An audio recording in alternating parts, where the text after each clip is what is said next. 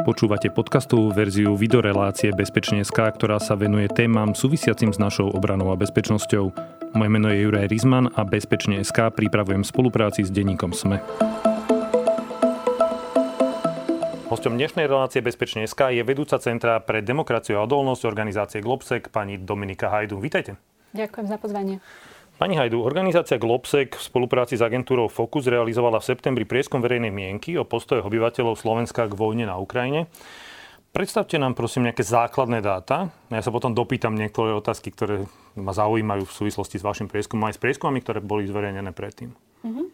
Tak eh, prieskum sa odohral posledný septembrový týždeň a eh, z hľadiska vojny na Ukrajine sme sa pýtali iba na jednu jedinú vec a to je otázka, ako chcete, aby sa vojna na Ukrajine skončila. Uh-huh. Vyšlo vám? Vyšlo nám z toho, že uh, takmer polovica respondentov, presne 47%, chce, aby vyhrala Ukrajina. Eh, takmer petina, eh, presne 19 si želá výhru Ruska a zvyšná tretina respondentov buď nevie, alebo im to bolo jedno. Uh-huh.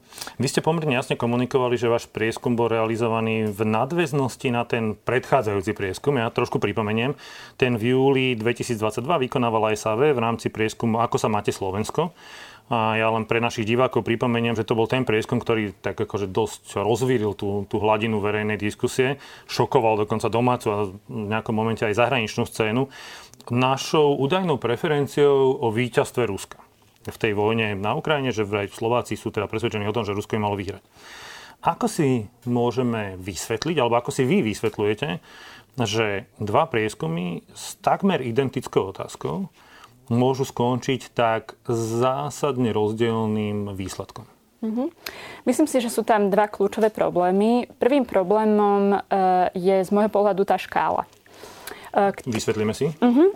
V zásade pri tej otázke, my sme použili rovnakú otázku, čiže ako chcete, aby sa vojna na Ukrajine skončila. Čiže obidva, obidva tie prieskumy mali rovnakú mhm, otázku. Uh-huh, presne. Ale rozdiel bol v tom, ako mohli tí ľudia odpovedať? Áno, rozdiel bol v odpovediach. To znamená, že SAV uh, dalo odpovede na škálu od 1 do 10, uh-huh. pričom Jednotka bola Ukrajina a desina Rusko, alebo naopak. Mm. Nepamätám mm. si presne.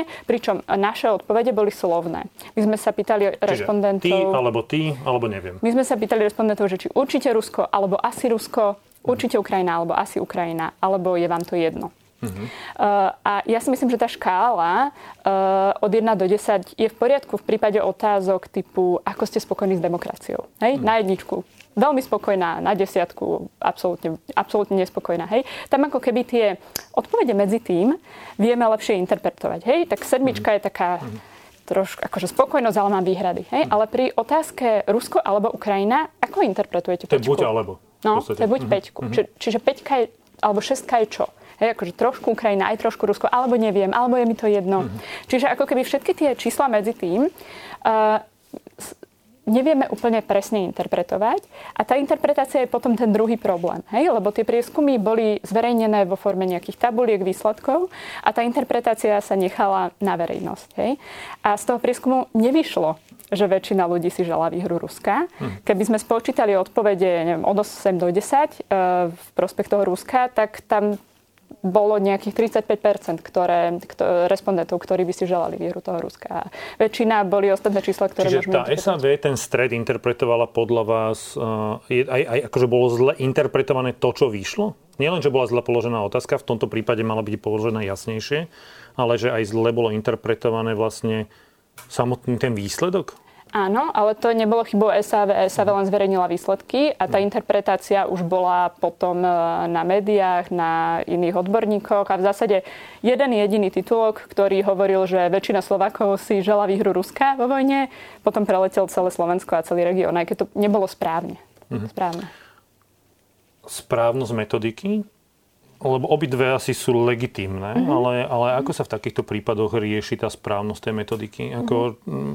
Ako môže spôsob kladenia otázok, možno ich vyhodnotenia, interpretácie tých získaných dát ovplyvniť to, čo nakoniec z toho výskumu dostaneme? Výrazne to môže ovplyvniť a nielen spôsob e, dopytovania sa, ale aj e, ten kontext, v ktorých sa tie otázky pýtajú. Lebo tie otázky sa pýtajú v nejakom slede. E, to znamená, že ja som presvedčená o tom, a my tak aj pracujeme s prieskumami, ktoré my tvoríme, napríklad v spolupráci s Fokusom. My, my tie výsledky zverejňujeme už s interpretáciou odborníkov. No. Hej? Zasadzujeme tie dáta do kontextu najskôr a až potom, pár týždňov potom zverejníme tie dáta unblock všetky, e, pretože jednoducho tí, tí, tí odborníci, mám pocit, že vedia lepšie zachytiť tú story, mm. hej, ktorá je za tými dátami a to, čo, to, znam, to, čo tie dáta znamenajú. V tom vašom prieskume 47% ľudí si praje víťazstvo Ukrajiny, 19% si praje víťazstvo Ruska.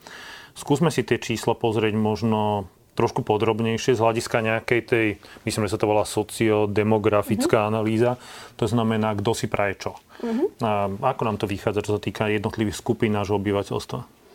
Zaujímavosťou je, že výhru Ukrajiny si želá trochu viac žien ako mužov.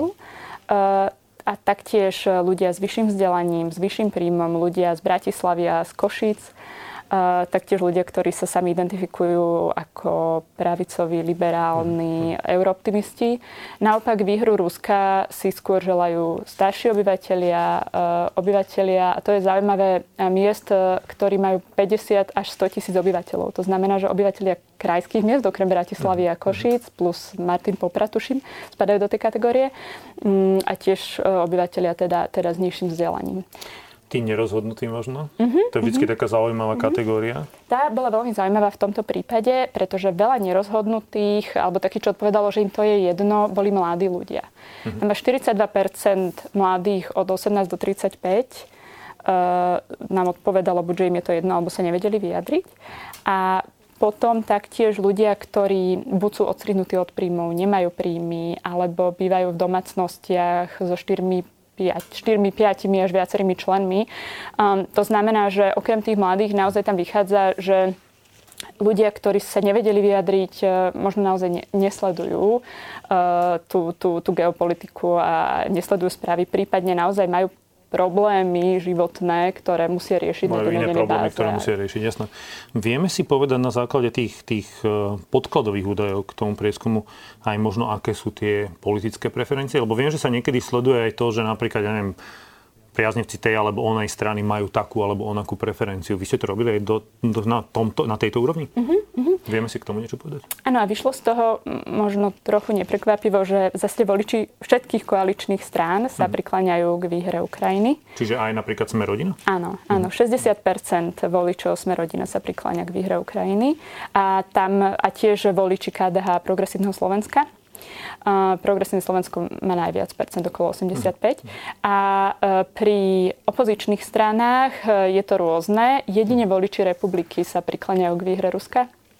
A voliči tak smeru, jednoznačne, áno?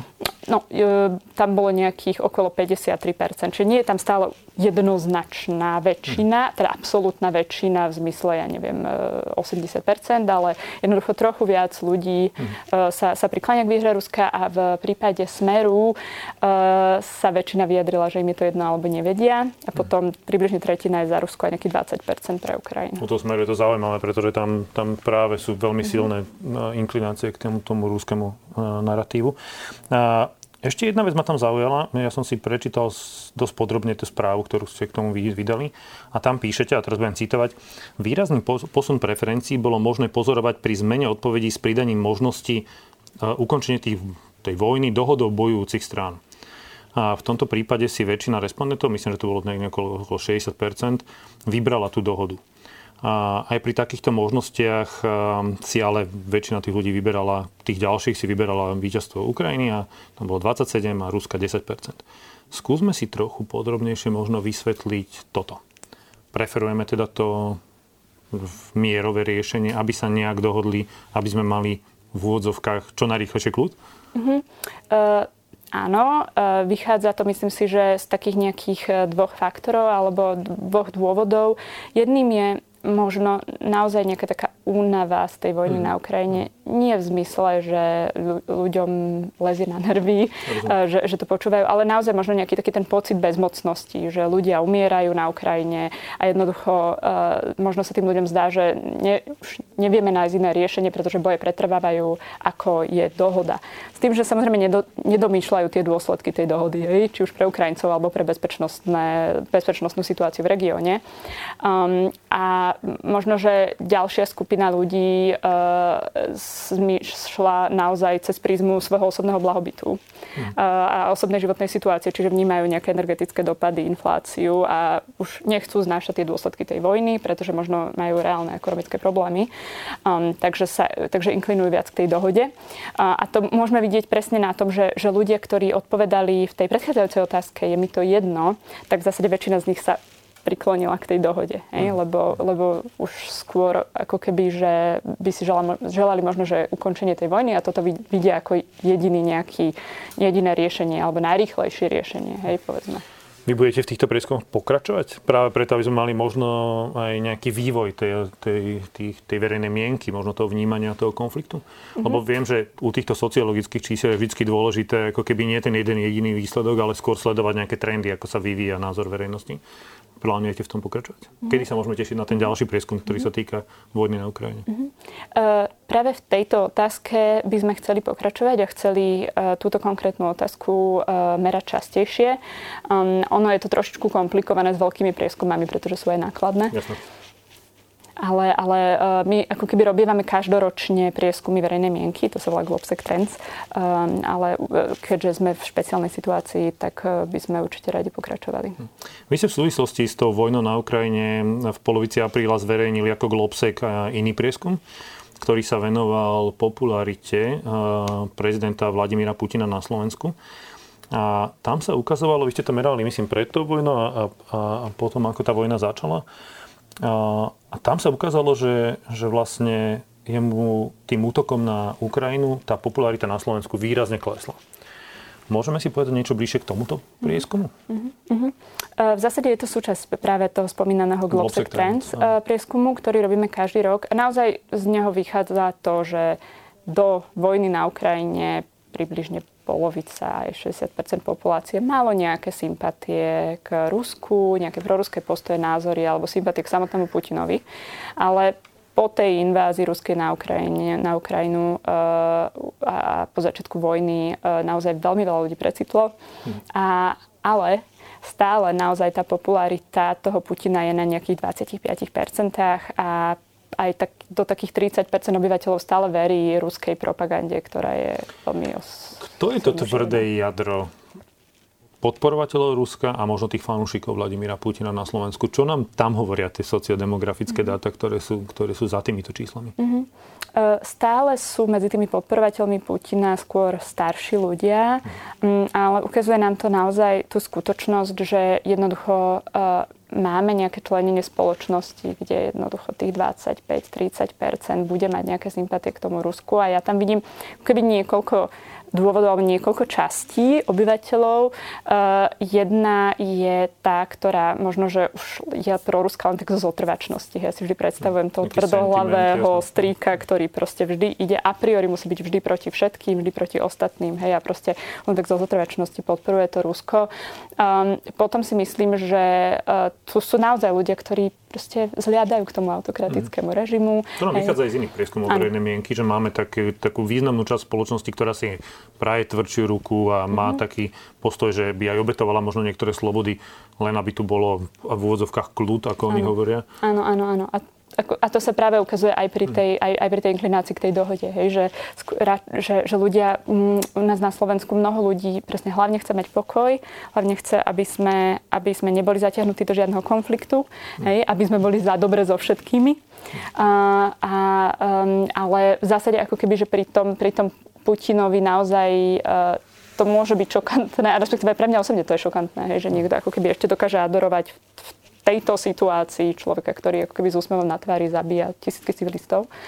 Um, ale, v tých, ale musíme v rámci aj tých opatrení spoločnosti jednoducho pracovať s tým, že... Tam bude zaujímavé práve to, ako sa to vyvíja ďalej, lebo čoraz viacej tých informácií z Ukrajiny máme, čoraz viacej tých eh, dôkazov o tých zločinoch máme, čiže bude zaujímavé, či sa to odrazí na tom prieskume verejnej mienky, ktorý budete realizovať ďalej. Ak dovolíte, tak ja ešte využijem, že mám v štúdiu osobu, ktorá sa v rámci Globseku venuje eh, prieskumu verejnej mienky, analytike eh, v tejto oblasti.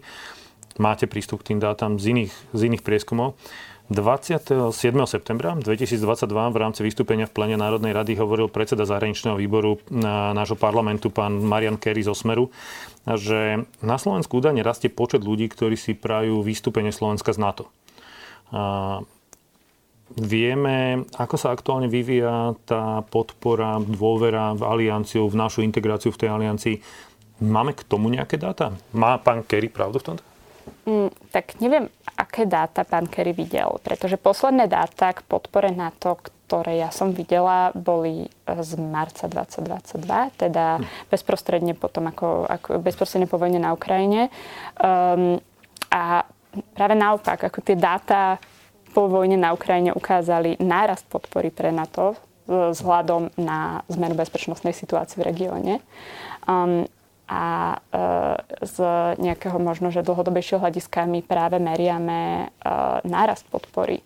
My, my robíme to zmeranie od roku 2017 a tam nám konštantne vychádza, že viac a viac ľudí e, podporuje členstvo v NATO. Bude nejak 60-70% po tie posledné, mm-hmm. čo, som, čo mm-hmm. som videl ja. Čiže ale zatiaľ, zatiaľ nemáme žiadny iný prieskum, ktorý by hovoril o tom, že sa mení tá nálada? Prieskum si robí aj NATO. Mm-hmm. Mm-hmm. Prieskum si robí aj samotné NATO. Tam tie čísla vychádzajú trochu nižšie. Mm. Ale otázka trendu je skôr teda rastúca aj u nich, alebo je to, je to otázka viacej rozkolísaná? Je, tam, je, je to viac rozkolísané, mm-hmm. mm, ale nevidela som naozaj dáta, ktoré by hovorili o tom, že u nás rastie podpora za vystúpenie alebo klesa podpora členstva.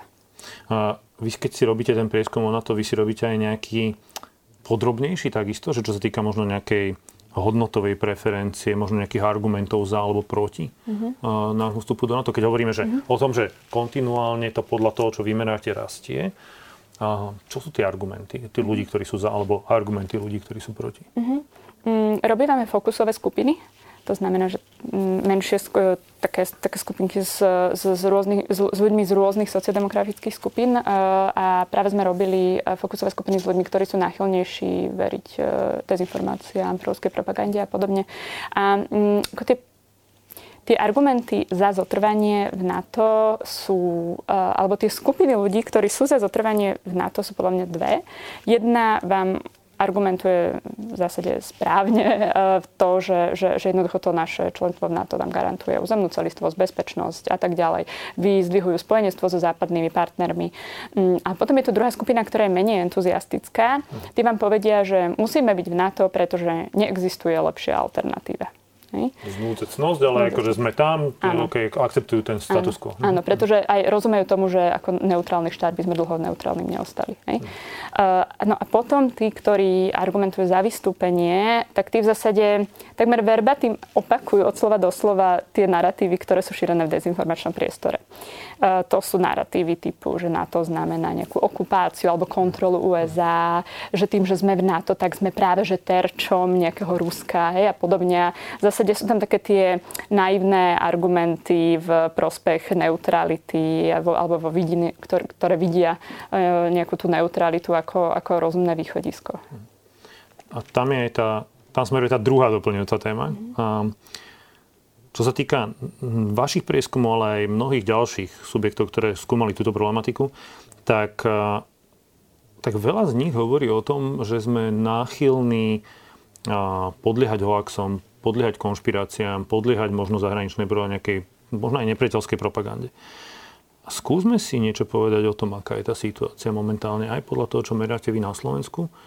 Nakoľko je to podľa vášho názoru problém? Ja si myslím, že to je obrovský problém, ktorý nám aj bráni ako spoločnosti sa niekam ďalej posúvať. Mm, lebo naozaj nám vyšlo, že aj po vojne na Ukrajine, ako keby tá náchylnosť veriť dezinformáciám alebo konšpiračným teóriám sa v zásade nezmenilo. nezmenilo. Mhm.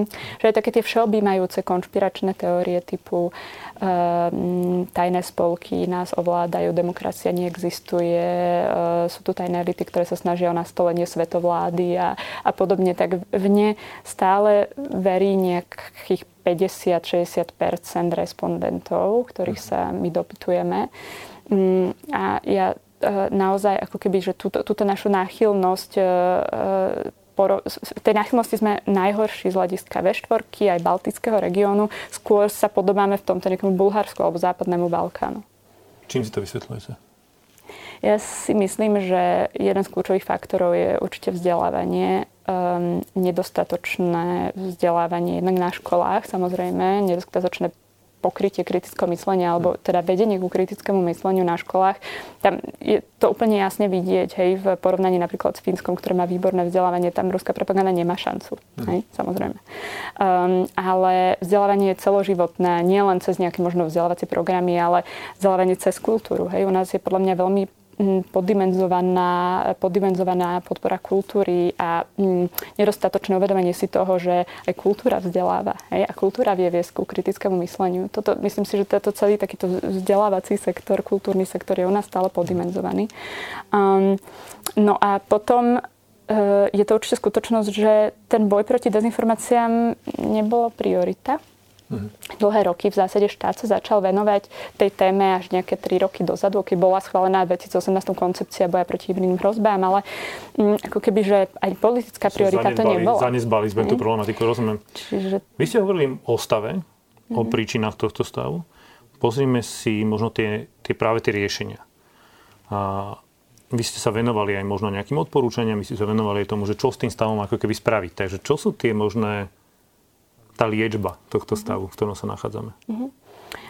Myslím si, že má dve také nohy, alebo dva smery. E, jedným je e, boj proti dezinformáciám v zmysle, že musíme limitovať ten počet a to množstvo dezinformácií, ktoré sú v našom informačnom priestore. A potom tá, ten druhý smer je proaktívne zvyšovanie povedomia, voláme to strategická komunikácia, e, ktorým sa jednoducho zvyšuje, vzdeláva sa obyvateľstvo a zvyšuje sa tá odolnosť e, v tých mysliach. To znamená, že to sa týka aj tej propagandy štátov, ktoré nás považujú za nepriateľský, za nepriateľský štát? Pretože dobre, ja rozumiem, že toto by sa mohlo týkať treba dezinformácií, takých tých naozaj konšpirácií, ktoré tu kolujú dlhé roky ale je toto riešenie a liečba aj na tú chorobu tej tej, toho zahraničného pôsobenia, toho, toho voči nám nepriateľského pôsobenia? Určite, samozrejme. E, pretože aj, aj zvyšovanie povedomia o tom, čo u nás, alebo akým spôsobom sa Rusko alebo Čína hej, snaží nejakým spôsobom uh, vplývať uh, a, a ovplyvňovať vnútornú politiku a verejnú mienku v štátoch, ktoré sami považujú, respektíve Rusko považuje napríklad za, za nepriateľské. Hej, to sú, to sú veľmi závažné e, záležitosti, o ktorých treba informovať, o ktorých treba zvyšovať povedomie. A jednoducho do, do pár rokov dozadu to, to nebolo prioritou. Veľa sa hovorí v dnešnej dobe aj o tom, že by sa mala meniť uh, legislatíva, že by sa mala meniť ten rámec, v ktorom fungujú napríklad sociálne médiá. Uh-huh. Uh, otázka ich zodpovednosti, otázka anonymity, otázka mnohých ďalších vecí. Aký je váš pohľad na tieto zásahy? Ktoré do istej miery sú aj možno sporné z hľadiska nejakej slobody slova, možno nejakej regulácie mediálneho prostredia, čo vždycky vyvoláva istý typ obav. Mm-hmm. Ako vnímate túto problematiku? Mm-hmm. Uh, ja som presvedčená o tom, že iná forma uh, boja proti dezinformáciám uh, na sociálnych sieťach, ako ich regulácia neexistuje. Teda, že regulácia je nutná v krátkosti. Um, dnes takmer viac ako polovica respondentov vám povie, že sociálne siete považujú za zdroj informácií. Hej, to je veľmi vysoké číslo. To znamená, že my potrebujeme do istej miery vedieť, aké informácie ľudia čerpajú, čo považujú za, za, za čo sú tie zdroje tých informácií. Hej? Um, a sociálne siete, aj napriek tomu, že už sa postupne mení, mení legislatíva uh, a jednoducho hlavne v prospech toho, aby sme nemali nelegálny obsah na internete. Hej? To je podnecovanie k nenávisti, k násiliu a podobne.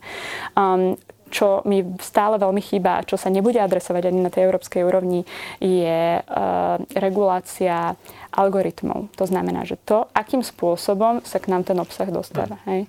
Tie sociálne siete aktuálne fungujú tak, aby my sme na nich trávili čo najviac času. To znamená, že nám podsúvajú uh, uh, obsah, s ktorými interagujeme, hej, na ktorý klikáme, o ktorý komentujeme, ktorý zdieľame. A, lebo na tom zarábajú tie sociálne siete, hej, to je ich ten biznis model. A vy ste teraz povedali, že toto sa nebude v najbližšej dobe regulovať?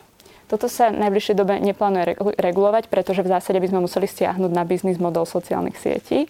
A to je obrovská téma. Hej? A to by sme museli ako Čiže keby... minimálne sa ale o tom diskutuje? Aspoň? Začalo sa o tom diskutovať, len je to veľmi citlivá téma, pretože uh, by to chcelo naozaj veľmi veľkú reformu. Ale ja som presvedčená o tom, že jednoducho uh, sociálne siete nemôžu fungovať tak, aby odporúčali ľuďom dezinformácie. Mhm. Na základe, pre, len preto, lebo na ne ľudia klikajú. Hej? Len preto, lebo to, generuje, lebo to generuje príjem.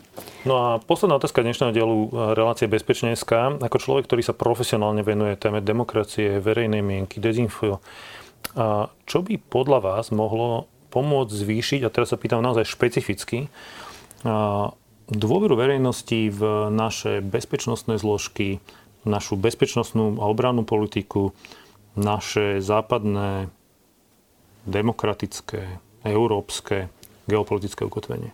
Mm-hmm. Špecificky na tú tému mm-hmm. obrany a mhm. bezpečnosti, mm-hmm. lebo všetky tie útoky smerujú tam, že podkopať práve tieto veci, a podkopať dôveru obyvateľstva v našu integráciu v západných, um, či už silových alebo politických, politických zoskupeniach a práve smerujú k tomu, aby podkopali dôveru v našich predstaviteľov, v naše politiky, v naše inštitúcie. Čo s týmto? Mm-hmm. Myslím si, že je treba e, určite implementovať e, rôzne opatrenia na, na dvoch úrovniach. Jedna je národná a druhá je lokálna, regionálna. Um, vieme, že ľudia majú ako keby väčšiu dôveru uh, v inštitúcie alebo, alebo zložky, pokiaľ si ich vedia personalizovať. Hej? Mm. Pokiaľ vidia toho vojaka pokiaľ, ten, e, pokiaľ vojaci prídu do tej školy hej, a rozprávajú tým žiakom, tým študentom o tom, čo robia a, a tak ako keby, že uh, zdvíhajú, uh, prirodzene zdvíhajú tú, tú, tú dôveru, pretože, pretože tie detská majú za tými vojakmi konkrétne osoby. Hej? Um, a myslím si, že takéto uh, lokálne fyzické kontakty, hej, či už na nejakých lokálnych podujatiach, uh, ja viem, že je to časovo náročné, samozrejme aj kapacitne, hej, lebo teraz akože vojaci majú, nemajú, majú, majú, majú samozrejme iné vlohy, ako, ako, ako cestovať po, region, po regiónoch, ale myslím si, že je to, že je to veľmi uh, výrazný faktor, ktorý môže zvýšiť práve tú dôveryhodnosť. Um, a takisto pri NATO napríklad. E, Česi mali, majú svojho mistra NATO, pána generála Petra Pavla. Hej. U nás ako keby, že to NATO stále si myslím, že nie je personifikované, personalizované. Hej. Nejakú osobu, ktorá by m, mm, ako keby vedela, um, a tam sa dostávam aj k tomu, čo je dôležité, nájsť takých influencerov alebo nejakých, nejaké osoby, ktoré vedia tú tému ľudsky. Poučtiť tie inštitúcie, áno, predstaviť áno, ich. Áno. Uh-huh. A môže byť dôveryhodným pre nejakú danú skupinu. Hej. A či už je to, či už sú to obyvateľ nejakého mesta, nejakého regiónu, hej, alebo, alebo štátu ako, ako, ako takého, ale ako keby, že m, tá téma by mala byť e, e, ľudsky interpretovaná. To je dôležité. Veľa sa na Slovensku, a ja som povedal, že posledná otázka, ale ešte, ešte sa dopýtam. Veľa sa na Slovensku hovorilo o tom, že potrebujeme vybudovať kapacity na strategickú komunikáciu. Zdá sa, že tie kľúčové štátne inštitúcie tieto kapacity majú. A vidíte vy, ako tí nezávislí analytici mimo štátnej správy, ľudia z občianského sektora, akademického prostredia, už tú zmenu? Lebo, lebo veľa sa hovorilo o tom, že budujeme, budujeme, mm. budujeme. Otázka je, či už je vidno podľa vás, vášho hodnotenia, nejaký výsledok. Určite je vidno výsledok. Za posledné tri roky si myslím, že e, kľúčové štátne inštitúcie e, si vybudovali schopnosť e, komunikovať a, a, a tie, tá existencia tých, tých odborov a oddelení strategickej komunikácie je vidieť. Um, zároveň je dôležité, aby sa niektoré tieto témy stali aj politickou prioritou. A pretože práve tí politickí predstaviteľi, politickí nominanti sú dennodenne videní v médiách a vedia ovplyvňovať do, veľ, do veľmi veľkej miery tú verejnú mienku. A vidíme v niektorých krajinách, kde sú isté témy uh, ako keby um, fixované naprieč politickým spektrom. V prípade baltických krajín je to napríklad to, že Rusko je hrozba. Hej? Tam ako keby neexistuje politická debata na túto tému, tak tam, tam ako keby je tam koncenzus. Mhm. Tým pádom tam je ten koncenzus aj naprieč spoločnosťou. Hej? Videli sme to aj v prípade, ja neviem, očkovanosti proti COVID-19, kde v Kanade je najvyššia zaočkovanosť práve preto, lebo bol politický koncenzus na tú tému. Čiže aj ten politický koncenzus je dôležitý. Samozrejme je to náročnejšie, ale ideálne, keď to ide v ruka v ruke. Hej? Aj tá strategická komunikácia štátu, ale potom ako keby aj to správanie a, a, a tá komunikácia tých politických predstaviteľov. Budeme sa na to pozerať aj v ďalších reláciách. Ďakujem veľmi pekne. Mojím dnešným hostom bola e, vedúca Centra pre demokraciu a odolnosť organizácie Globsek pani Dominika Hajtu. Veľká vďaka. Ďakujem za pozvanie. Počúvali ste podcastovú verziu videorelácie Bezpečne.sk o obrania bezpečnosti. Moje meno je Juraj Rizman. Bezpečne.sk môžete nájsť ako podcast vo všetkých podcastových aplikáciách, ako aj video na YouTube, denníka Sme alebo na sme.sk. Som Janka Imrichová a so svojím stálym hostom, primárom a prednostom ginekologicko-pôrodníckej kliniky fakultnej nemocnice v Trenčíne Petrom Kaščákom pre vás máme pripravenú už tretiu sériu Ginkastu. Opäť rozoberieme 10 tém.